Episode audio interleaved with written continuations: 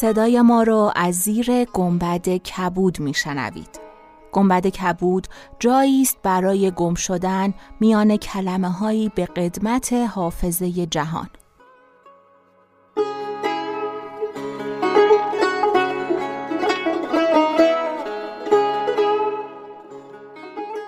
شما به قسمت شانزدهم گنبد کبود گوش می‌کنید.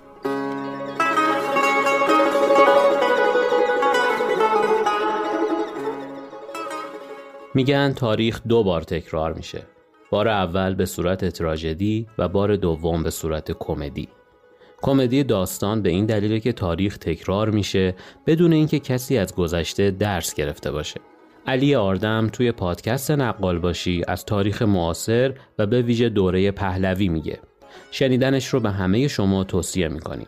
لینک پادکست نقال باشی رو در توضیحات اپیزود قرار میدیم.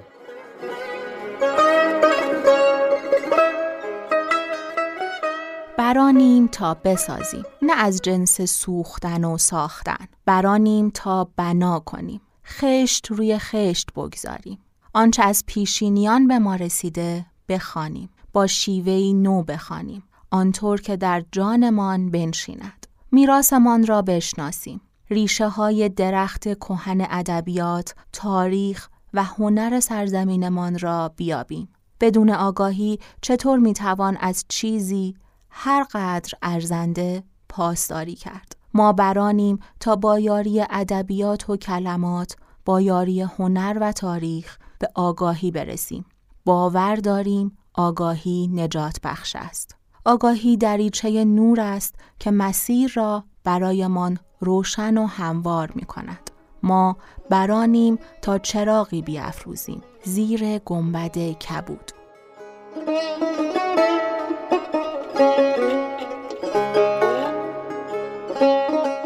من علی آردم هستم و چراغ چهارم رو با داستان برمکیان روشن می کنم.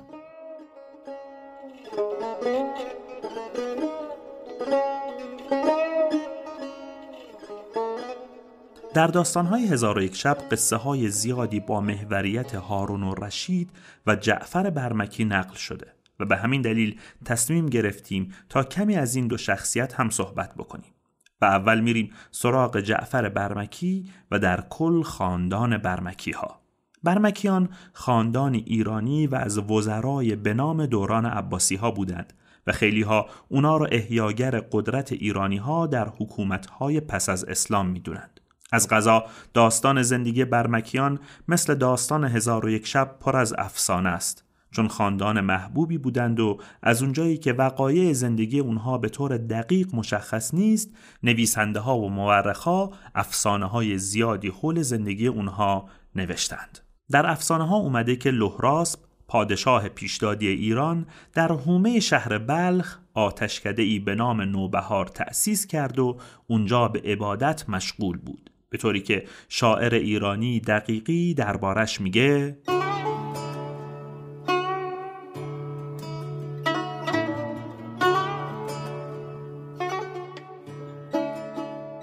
بهاری کهن بود و چینی نگار بسی خوشتر از باغ و از نوبهار. به آین زرتشت و رسم مجوس به خدمت در آن خانه چندین عروس. گفته میشه اون آتشکده تا مدتهای مدیدی چشم و چراغ منطقه بوده و از آتشکده های معروف و به نام اون دوره بوده و حتی مسعودی اون رو یکی از چهار آتشکده بزرگ ایرانی ها می‌دونسته. هرچند که مورخین اسلامی معتقد بودند که نوبهار همواره یک آتشکده بوده و یک آتشکده مونده اما به نظر می‌رسه که بعدها این آتشکده به یک معبد بودایی تبدیل شده. کلمه وهار و باره در سانسکریت به معنی معبد و بتکده است. به نظر می‌رسه که اسم این معبد هم به همین دلیل نوبهار یعنی بتکده نو بوده. مثلا نظامی در این باره میگه بهاری دلفروز در بلخ بود که او تازه گل را دهن تلخ بود. بهاری در او دیده چون نوبهار پرستشگهی نام او قندهار. عروسان بت روی در وی بسی پرستنده بت شده هر کسی. چه آتشکده و چه معبد بودایی به متولی های این معبد برمک یا پرمک گفته می‌شد. که به نظر می‌رسه کلمه برگرفته از پارموخا که در زبان سانسیکریت به معنی رئیس صومعه یا پیشواست. با حمله مسلمان ها و تغییر دین مردم منطقه به اسلام باز هم این معبد جایگاه خودش رو حفظ می‌کنه. ولی متولی اون برمک بلخ رو ترک می‌کنه و بعدا هم مسلمان میشه و نام خاندان برمکیان از همین جا نشأت می‌گیره. در اهمیت نوبهار اقراقهای بسیار زیادی شده و حتی گفته می شده که این آتشکده جایگاه کعبه رو برای زرتشتی ها داشته. ولی به نظر می‌رسه هدف این بزرگ نمایی تخریب خاندان برمکیان بوده. داستان زندگی برمک خیلی مشخص نیست. اما گفته میشه که بعد از مسلمان شدن به سمت غرب حرکت می‌کنه و از شام و بارگاه امویان سر در میاره نحوه راه یافتن برمک به بارگاه امویان یعنی ورود یک ایرانی به یک بارگاه کاملا عرب خیلی مشخص نیست و خیلی هم عجیب بوده. به همین دلیل افسانه ای در این باره گفته شده.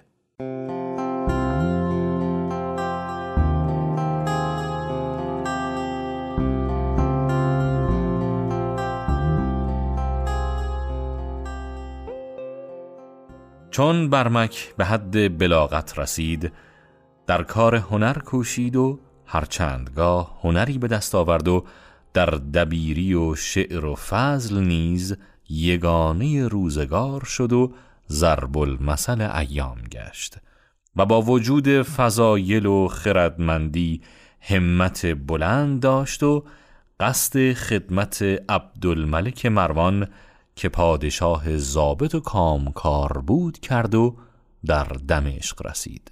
درگهی دید که با آسمان حکایت می کرد مدخل در پیش تخت پادشاه عظیم دشوار نمود.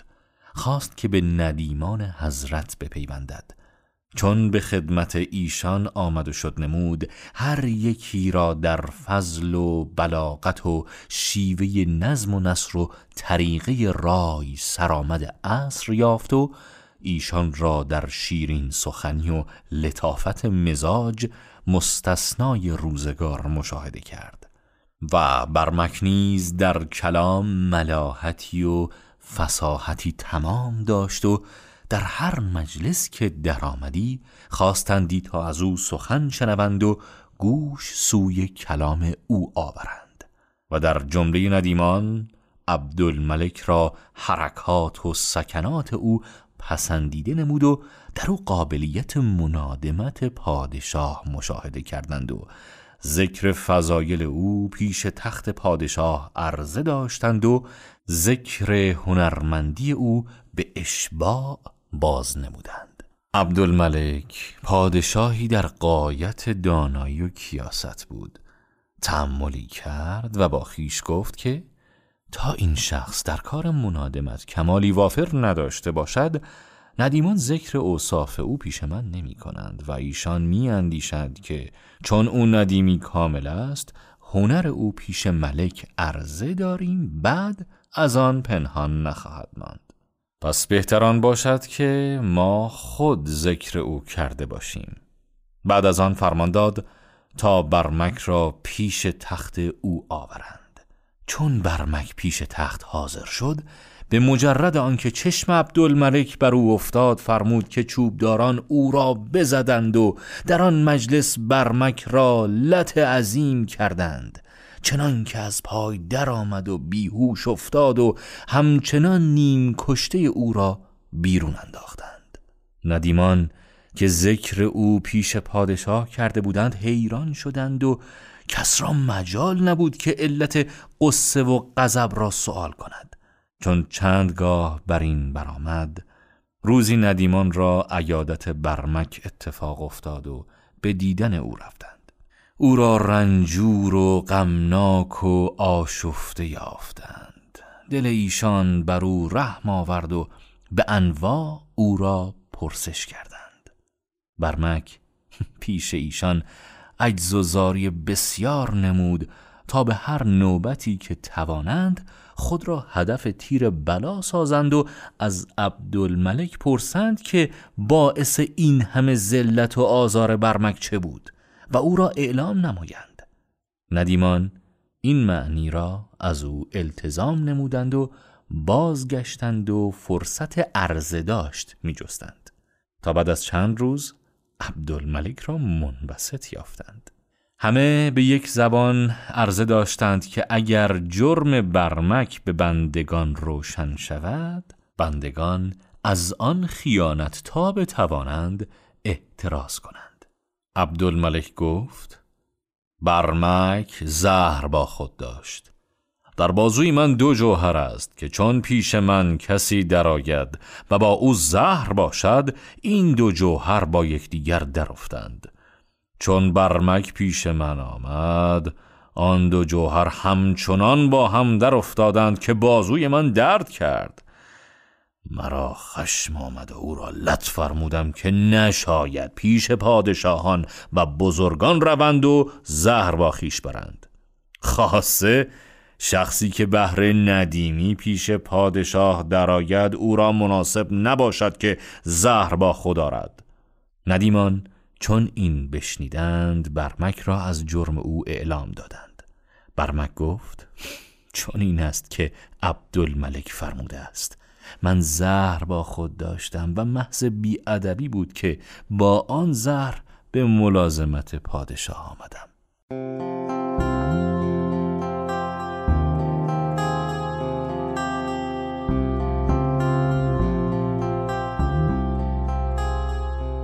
بر اساس این داستان برمک بار بعدی که به بارگاه میره این بار با خودش زهر نمی‌بره و خلیفه از مصاحبت با اون بسیار لذت می‌بره و اون رو جزو ندیمهای خودش می‌کنه.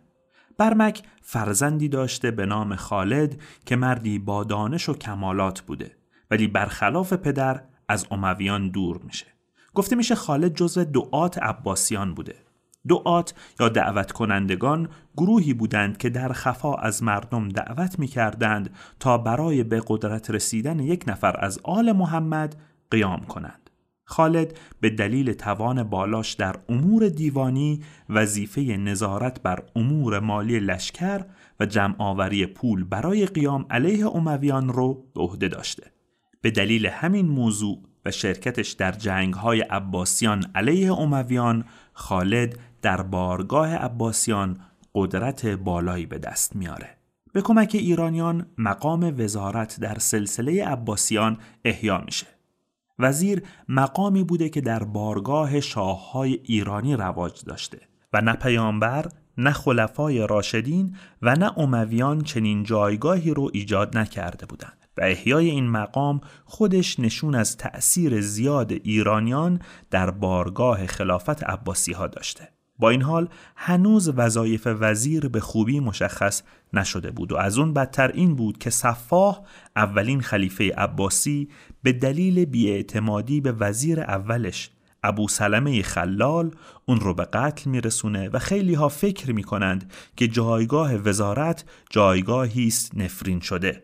و خالد برمکی قبول نمی‌کنه که وزارت صفاح رو قبول بکنه. با این حال ریاست دیوان جند خراج و قنائم رو به عهده می‌گیره. جند به معنی سربازه و دیوان جند وظیفش رسیدگی بر امور مالی لشکر و لشکریان بوده. صفاح در سال 132 به مقام خلافت می‌رسه و چهار سال بعد به بیماری حسبه میمیره و جاش رو به برادرش منصور میده. در خلافت منصور جایگاه وزارت بالاتر میره و امور بیشتری به وزیر تفویض میشه. و جایگاه خالد هم بالاتر میره. در این دوره منصور تصمیم می‌گیره که برای خلافت عباسی یک پایتخت جدید تأسیس کنه و در نهایت هم تصمیم می‌گیره شهری در نزدیکی تیسفون پایتخت ساسانی ها بسازه. ولی قبلش قصد می‌کنه که ایوان مدائن رو تخریب بکنه. برای این کار با خالد مشورت می‌کنه. خالد با این کار مخالفت می‌کنه و میگه که این کار نیازمند هزینه و وقت زیادیه. و هیچ دلیلی برای این کار وجود نداره. اما منصور حرف خالد رو نمیپذیره و مشورتش رو به حساب ارق ایرانیش می‌ذاره. بعد از مدتی منصور متوجه میشه که حق با خالد بوده و تخریب مداین بسیار پرهزینه بوده و تصمیم می‌گیره از این کار دست بکشه. وقتی دوباره این موضوع رو با خالد مطرح می‌کنه در کمال تعجب این بار خالد میگه که اشتباه کردی که تخریب رو شروع کردی. ولی حالا که شروع کردی زشته که بگن خلیفه اسلام نتونست کاخ ساسانی رو خراب بکنه. بنابراین تخریبش رو تا انتها ادامه بده. جالب اینه که خلیفه این بار هم به حرف خالد گوش نمیده و فرایند تخریب متوقف میشه. از نکات مهم دوره ابتدایی خلافت عباسیان بحران جانشینی بوده. یعنی معلوم نبوده که چه کسی باید جانشین خلیفه بشه. منصور برادر صفاح بوده. یعنی پسرش جانشینش نشده بود و قرار بر این بود که بعد از منصور خلافت به عیسی بن موسا عموی منصور که در به قدرت رسیدن عباسیان نقش زیادی داشته برسه. اما منصور دوست داشت پسرش رو به ولیعهدی انتخاب بکنه. و خالد در این بین نقش مهمی در حمایت از مهدی پسر منصور به عهده می‌گیره و در نهایت و با انتخاب مهدی به عنوان ولایت اهدی خالد جایگاه خودش رو در بارگاه عباسیان بیش از پیش تقویت می‌کنه. وقتی کسی قدرت زیادی پیدا می‌کنه رقبای زیادی هم براش ایجاد میشه. خالد بر همه اون رقبا پیروز میشه ولی تصمیم می‌گیره کمی از پایتخت دور شه و مدتی حاکم ولایات مختلفی مثل فارس، ری و تبرستان میشه و تمام شورش های اون مناطق رو سرکوب می‌کنه و امنیت رو به اون مناطق برمیگردونه. در سرکوب شورش های تبرستان خالد به اموال یزدگرد ساسانی که در کوههای اون منطقه پنهان شده بود دسترسی پیدا می‌کنه و اون رو به بغداد میفرسته که این امر هم باعث افزایش منزلتش در بارگاه عباسی میشه. گفته میشه خالد در تمام این مدت با دادگری حکومت می‌کرده و مردم اون رو دوست داشتند. توانایی اون باعث میشه که برای سرکوب شورش های موسل و آذربایجان هم راهی بشه و با وجود کهنسالی در این مأموریت ها هم موفق میشه. خالد مرگ منصور و به خلافت رسیدن مهدی رو هم به چشم می‌بینه و مهدی هم که خلافتش رو مدیون خالد بوده جایگاه خالد رو حفظ می‌کنه. خالد بالاخره در سال 165 در 75 سالگی از دنیا میره ولی پسری داشته که در کاردانی دست کمی از پدر نداشته.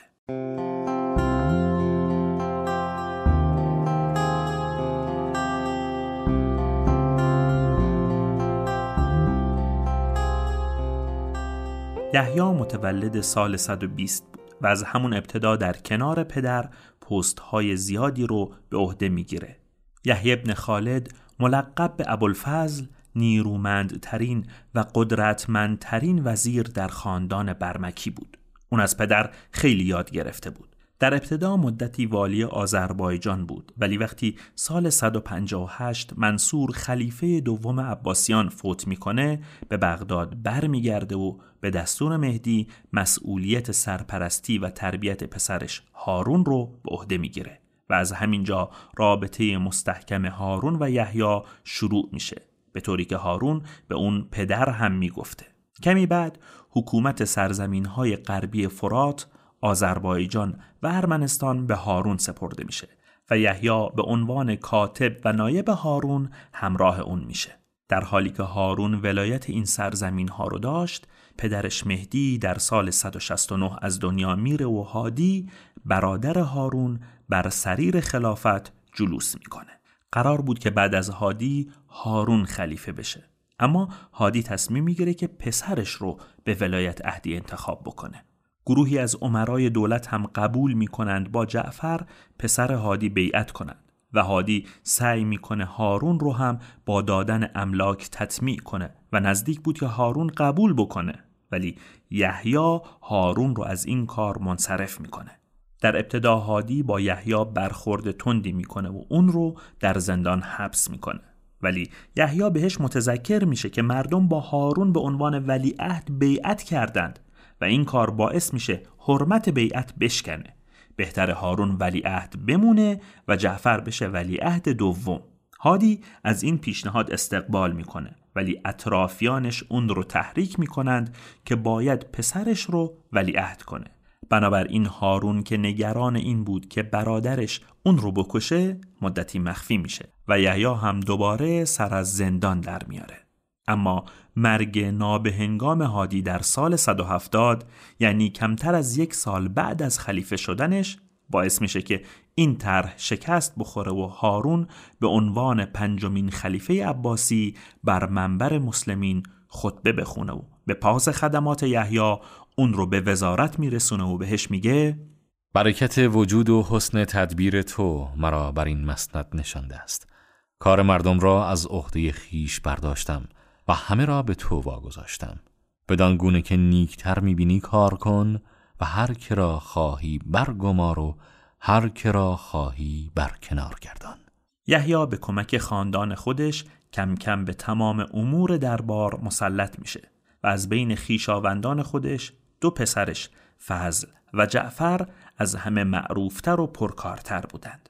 فضل پسر بزرگتر همسن و سال هارون بود و برادر رضایی اون به شمار می اومد. هارون به یحیی و فضل اعتماد زیادی داشت در حدی که خاتم خودش رو در اختیار اونها قرار داده بود و عملا حرف فضل و یحیی حرف خود خلیفه به حساب می اومد. همونطور که یحیی وظیفه پرورش هارون رو به عهده داشت فضل هم وظیفه پرورش پسر بزرگتر هارون یعنی محمد امین رو به عهده گرفت به فضل وزیر کوچک می‌گفتند و هارون هم اون رو برادر خطاب می‌کرد فضل مدتی امارت ایران و ماوراء النهر رو به عهده داشت و اونقدر قدرتمند بود که عملا در شرق خلافت کسی اسمی از خلیفه نمی برد.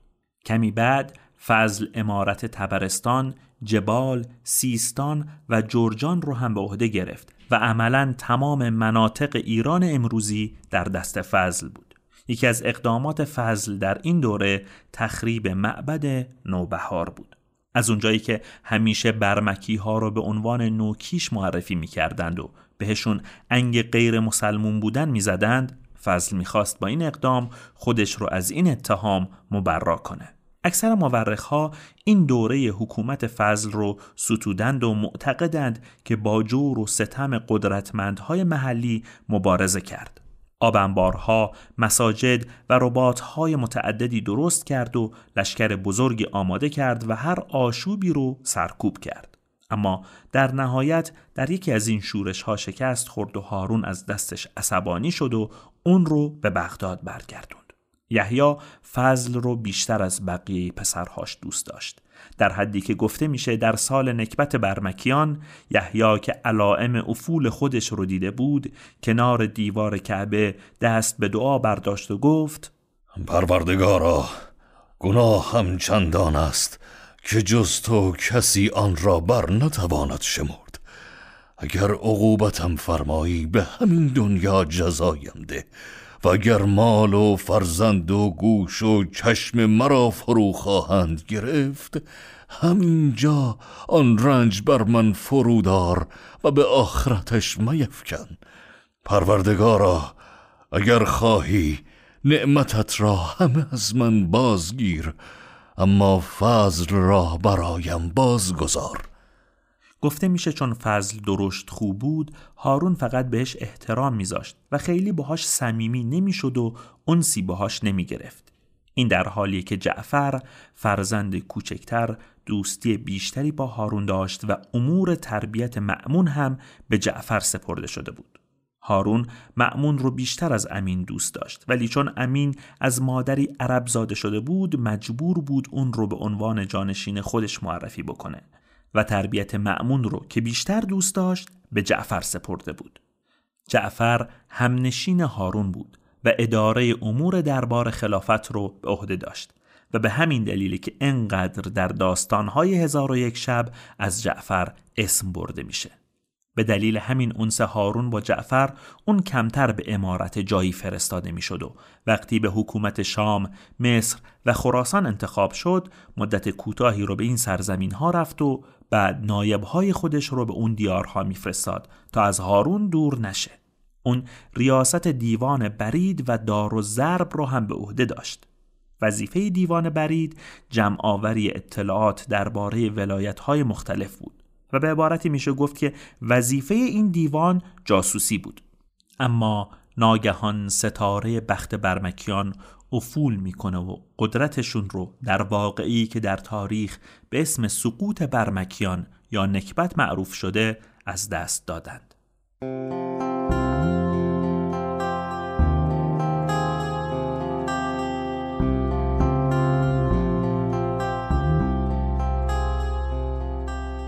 در زلحجه سال 186 هارون به همراه جعفر به حج رفت. در مسیر برگشت در منطقه‌ای به نام دیرالعمر مدتی باقی موندند و در پایان محرم 187 هارون به مسرور خادم دستور داد جعفر رو به قتل برسونه و اون هم بیدرنگ به محل استراحت جعفر رفت و سر از تن جعفر جدا کرد. گفته میشه که بدن جعفر رو فردای اون روز به شهر برده سپاره کردند و بر پلهای شهر آویختند. سندی بن شاهک از مأمورهای هارون مأمور میشه تا یحیی و فضل رو به زندان بندازه و پس از مدتی ابتدا یحیی و سپس فضل در زندان از دنیا رفتند و این پایان تلخ برای خاندان برمکیان رقم خورد. سقوط برمکیان انقدر سریع و غیر منتظره بود که درباره دلایل اون داستان سرایی های بسیار زیادی انجام شده. اما با نگاهی دقیق تر میشه دلایل این سقوط رو پیدا کرد. به نظر می‌رسه مهمترین دلیل سقوط اونها قدرت بیش از اندازه و چیرگیشون بر امور خلافت بوده. همین موضوع باعث شده بود که افراد زیادی در دربار با اونها دشمنی کنند که مهمترین اونها فضل ابن ربیع حاجب دربار بود که بعدها وزیر شد و دیگری زبیده مادر امین نه تنها یحیی فضل و جعفر قدرت بسیار زیادی داشتند بلکه سایر بستگان اونها هم در تمام ارکان دربار نفوذ کرده بودند و اگر کسی کاری می‌خواست انجام بده حتما به یکی از برمکی ها نیاز پیدا می‌کرد. و این باعث شده بود که همه بهشون حسادت کنند و افراد زیادی قصد داشتند که وجهه اونها رو پیش خلیفه مخدوش کنند. یکی از اونها ابن ماهان بود. عیسی بعد از فضل و جعفر والی خراسان شده بود و برای ضربه زدن به وجهه برمکی ها هدایای زیادی برای هارون فرستاد. این داستان رو بیهقی به زیبایی بیان می‌کنه.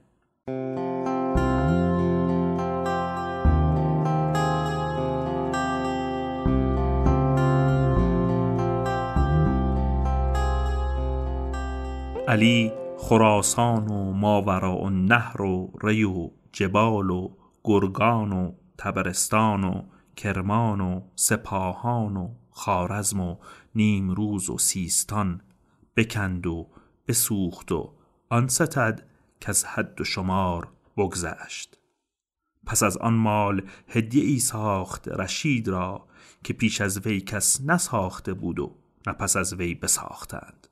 و آن هدیه نزدیک بغداد رسید و نسخت آن بر رشید عرضه کردند. سخت شاد شد و به تعجب بماند. و فضل ربیع که حاجب بزرگ بود میان بسته بود تعصب آل برمک را و پایمردی علی عیسی می کرد. رشید فضل را گفت چه باید کرد در باب هدیه‌ای که از خراسان رسیده است؟ گفت خداوند را بر منظر باید نشست و یحیی و پسران و دیگر بندگان را بنشاند و بیستانید تا هدیه پیش آرند و دلهای آل برمک بترقد و مقرر گردد خاص و عام را که ایشان چه خیانت کردند که فضل ابن یحیی هدیان مقدار آورد از خراسان که عاملی از یک شهر بیش از آن آرد و علی چنین فرستد. این اشارت رشید را سخت خوش آمد. که دل گران کرده بود بر آل برمک و دولت ایشان به پایان خواست آمد. دیگر روز بر خزراء میدان آمد و بنشست و یحیی و دو پسرانش را بنشاند و فضل ربیع و قوم دیگر و گروهی به ایستادند و آن هدیه ها را به میدان آوردند. هزار غلام ترک بود. به دست هر یکی دو جامعه ملون از ششتری و سپاهانی و سقلاتون و ملهم دیباجی و دیبای ترکی و دیداری و دیگر اجناس. غلامان به ایستادند با این جامه ها و بر اثر ایشان هزار کنیزک ترک آمد به دست هر یک جامی زرین یا سیمین پر از مشک و کافور و عنبر و اصناف عطر و طرایف شهرها. و صد غلام هندو و صد کنیزک هندو به غایت نیکرو و شارهای قیمتی پوشیده و غلامان تیغهای هندوی داشتند. هرچه خیارتر. و کنیزکان شارهای باریک در صفتهای نیکوتر از قصب و با ایشان پنج پیل نر آوردند و دو ماده. نران با برگستوانهای دیبا و آینه های زرین و سیمین و مادگان با مهدهای زر و کمرها و ساختهای مرصع به جواهر و بیست اسب آوردند. بر اثر پیلان بازینهای زرین نعل زر برزده و ساختهای مرصع به جواهر بدخشی و پیروزه اسبان گیلی و دیویست اسب خراسانی با جلهای دیبا. و بیست عقاب و بیست شاهین و هزار شتر آوردند. دیویست با پالان و افسارهای ابریشمین دیباها در کشیده در پالان. دیگر اسباب و جوال سخت آراسته و سیصد اشتر از آن با محمل و مهد بیست با مهدهای بزر و پانصد هزار و سیصد پاره بلور از هر دستی و صد جفت گاو و بیست عقد گوهر سخت قیمتی و سیصد هزار مروارید و دویست عدد چینی فقفوری از صحن و کاسه و غیره که هر یک از آن در سر کار هیچ پادشاهی ندیده بودند و دو هزار چینی دیگر از لنگری و کاسه های کلان و خمره های چینی کلان و خرد و انواع دیگر. و سیصد شادروان و دویست خانه قالی و دویست خانه محفوری. چون این اصناف نعمت به مجلس خلافت و میدان رسید تکبیری از لشکر برآمد و دهل و بوغ بزدند و آنچنان که کس مانند آن یاد نداشت و نخوانده بود و نشنوده. هارون رشید روی سوی یحیی برمکی کرد و گفت این چیزها کجا بود در روزگار پسرت فضل؟ یحیی گفت زندگانی امیرالمؤمنین دراز باد. این چیزها در روزگار امارت پسرم در خانه های خداوندان این چیزها بود به شهرهای عراق و خراسان. هارون و رشید از این جواب سخت تیره شد چنانکه آن هدیه بر وی منقض شد و روی ترش کرد و برخاست از آن خزرا و برفت.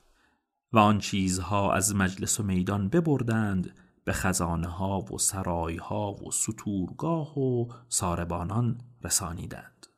و خلیفه سخت دو جنب بنشست از آن سخن یحیی. که هارون و رشید عاقل بود. قور آن دانست که چه بود. و یحیی چون به خانه باز آمد فضل و جعفر پسرانش گفتند که ما بندگانیم و نرسد ما را که بر سخن و رای پدر اعتراض کنیم. ما سخت بترسیدیم از آن سخن بیمهابا که خلیفه را گفتی.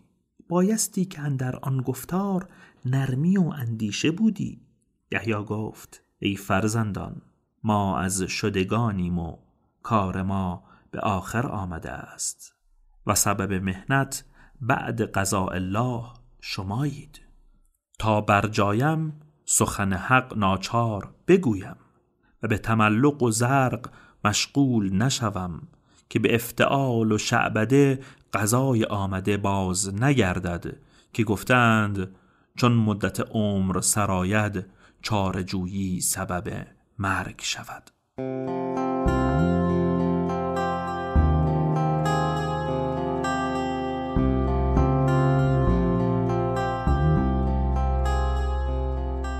این قدرت بیش از اندازه منجر به ثروت بسیار زیاد برمکی ها شده بود. گفته می‌شد تمام درآمد قلمرو خلافت در اختیار اونها بود و حتی اجازه نمی‌دادند که خلیفه به میل خودش هزینه کنه. داستانهای زیادی از این ثروت گفته شده. مثلا گفته میشه که یک بار هارون و رشید با جعفر به شکارگاه میره و می‌بینه که خیمه و خرگاه جعفر از هارون بزرگتره. یا یک بار هارون در سفر بوده و هر جا ده یا مزرعه آبادی می‌دیده میپرسیده صاحب اینها چه کسانی هستند و هر بار یک پاسخ میشنیده.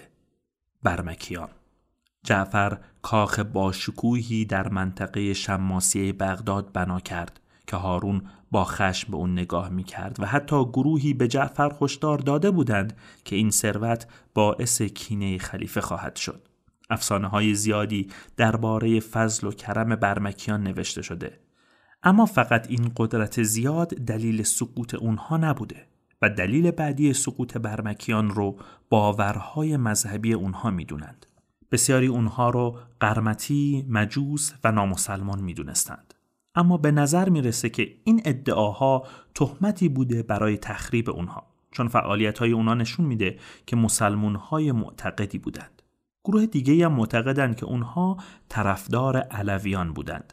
هرچند که بسیاری دیگه معتقدند که چنین ادعایی هم درست نیست اما داستان خروج یحیی ابن عبدالله ابن حسن چنین مستمسکی رو در دست مخالفان اونها قرار داد.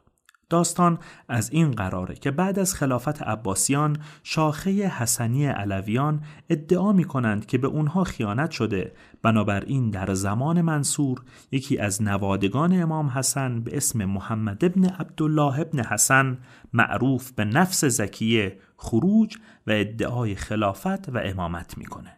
محمد نفس زکیه شکست می‌خوره و کشته میشه. ولی برادرش ابراهیم راه اون رو ادامه میده و هرچند در ابتدا پیروزی هایی به دست آورد اما در نهایت اون هم شکست خورد. در زمان هارون یحیی ابن عبدالله ابن حسن برادر دیگه محمد نفس زکیه قیام می‌کنه و در منطقه دیلم و تبرستان موفقیت هایی رو به دست میاره. هارون از فضل برمکی درخواست می‌کنه که به جنگ یحیی بره. اما پدر فضل یعنی یحیای برمکی بهش هشدار میده که به خاندان پیامبر آسیبی نرسونه و تا می‌تونه با یحیی ابن عبدالله کنار بیاد. فضل مجبور میشه به دستور خلیفه به جنگ یحیی بره و اون رو شکست میده. ولی اون رو نمی‌کشه و به بغداد نزد خلیفه میفرسته و اون هم یحیی ابن عبدالله رو زندانی می‌کنه. اما گفته میشه که فضل یا جعفر بعدا یحیی ابن عبدالله رو از زندان آزاد می کنند و این موضوع باعث میشه که خلیفه عصبانی بشه و قصد قتل اونها رو بکنه اما سومین دلیل سقوط برمکیان رو ایرانی بودن اونها و حمایتشون از قدرت گرفتن ایرانی ها می‌دونند. برمکی ها ایرانی های زیادی رو وارد دربار خلافت کرده بودند که مهمترینشون خاندان سهل بود که بعدها وزرای معمون شدند. لطف اونها به مردم ایران رو در داستان بیحقی که براتون خوندیم هم می‌تونید ببینید و این داستان دلیل خوبی برای دشمنی گروه زیادی با برمکی ها است. با این وجود هیچ سند متقنی برای اینکه نشون بده چرا برمکیان به چنین سرنوشتی دچار شدند وجود نداره. تا جایی که از هارون نقل شده که مدتی بعد وقتی دلیل این حادثه را ازش پرسیدند گفت اگر پیراهنم هم دلیل این رو بدونه پارش خواهم کرد. همین موضوع باعث شد که مورخها به افسانه سرایی در این باره دست بزنند. افسانه ای که خودش دستمایه داستانهای دیگری شد. تا جایی که جورجی زیدان مورخ معروف لبنانی هم داستانی با الهام از این افسانه نوشت. جعفر و عباسه این داستان دستمایه نویسنده شهیر تنز ایرانی ایرج پزشکزاد هم شد و کتابی نوشت به نام ماشالله خان در بارگاه هارون و رشید و این افسانه رو محور داستان خودش قرار داد. بر اساس این افسانه هارون و رشید که علاقه زیادی به هم نشینی با جعفر داشت به مصاحبت با خواهرش عباسه هم علاقه مند بود. بنابراین تصمیم می‌گیره که اونها رو به عقد همدیگه در بیاره مشروط بر اینکه با همدیگه هم بستر نشن و فقط بتونن به صورت دو تا محرم در مجالس هارون و رشید شرکت کنند. در ابتدا جعفر با این موضوع مخالفت می‌کنه و میگه من لیاقت هم خانواده شدن با خلیفه رو ندارم ولی در نهایت مجبور میشه قبول بکنه و بعد از مدتی این دو تن یک دل نه صد دل عاشق همدیگه میشن و بقیهش هم داستان آتش و پنبه و فوقع ما وقع اونها هفت سال با هم روابط پنهانی داشتند و حاصل اون سه فرزند بوده که این فرزندان رو برای پنهان کردن از هارون به حجاز میفرستند. اما بالاخره زبیده که با خاندان برمکی دشمن بوده از این داستان مطلع میشه و اون رو به گوش خلیفه میرسونه. خلیفه هم برای مطمئن شدن راهی حجاز و مکه میشه و اونجا متوجه میشه. این داستان حقیقت داره و در راه بازگشت جعفر رو می‌کشه. اما این داستان نمی‌تونه واقعیت داشته باشه. اول اینکه از نظر منطقی درست نیست که خلیفه چنین درخواست نامعقولی داشته باشه. دوم اینکه اگر خلیفه انقدر به عباس علاقمند بوده و باید هر روز اون رو می‌دیده چطور ممکنه که نفهمه اون سه بار باردار شده و زایمان کرده؟ اصلا چطوری این همه مدت این اخبار از زبیده و حرم خلیفه پنهان مونده؟ اگر به اسناد تاریخی هم نگاه کنیم می‌بینیم که تاریخ نویس ها به سه همسر برای عباس اشاره کردند. ولی جعفر بین اونها نیست. نکته جالب اینه که هر سه تا همسر عباسه مردن. به طوری که ابو نواس شاعر معروف عرب به شوخی به خلیفه پیشنهاد میده. از این به بعد اگر خلیفه با کسی مشکل داشت بهتره که اون رو به عباسه تزویج بکنه و خیالش راحت باشه که اون به زودی خواهد مرد. بنابراین همونطور که گفتم به نظر می‌رسه که این موضوع چیزی جز افسانه سرایی نباشه. در هر حال خاندان برمکی در سال 187 با مرگ جعفر از هم پاشیده میشه و برمکی ها دیگه هرگز به قدرت بر نمیگردند. البته افول برمکی ها در نهایت به افول هارون و رشید هم منجر میشه. برمکی ها تأثیرات زیادی بر تاریخ داشتند. اونها دیوان سالاری منظمی ایجاد کردند. در راه اندازی نهزت ترجمه نقش زیادی بازی کردند و پزشکی و نجوم رو با کمک اندیشمندهای ایرانی و یونانی در جهان اسلام رواج دادند. یحیی به شعر علاقه زیادی داشت و حتی دیوانی شکل داده بود که شعرا اونجا جمع می شدند. برمکی ها به جود و کرم شهره بودند و به داستانها و شعرهای عربی و فارسی وارد شدند. ولی صفتی که بیش از همه با اون شناخته می شدند کاردانی اونها بود جایی که به اونها خداوند عقل و کفایت می گفتند. ولی این خداوندان هم نتونستند در برابر امواج سهمگین قدرت تاب بیارند و از صحنه روزگار محو شدند.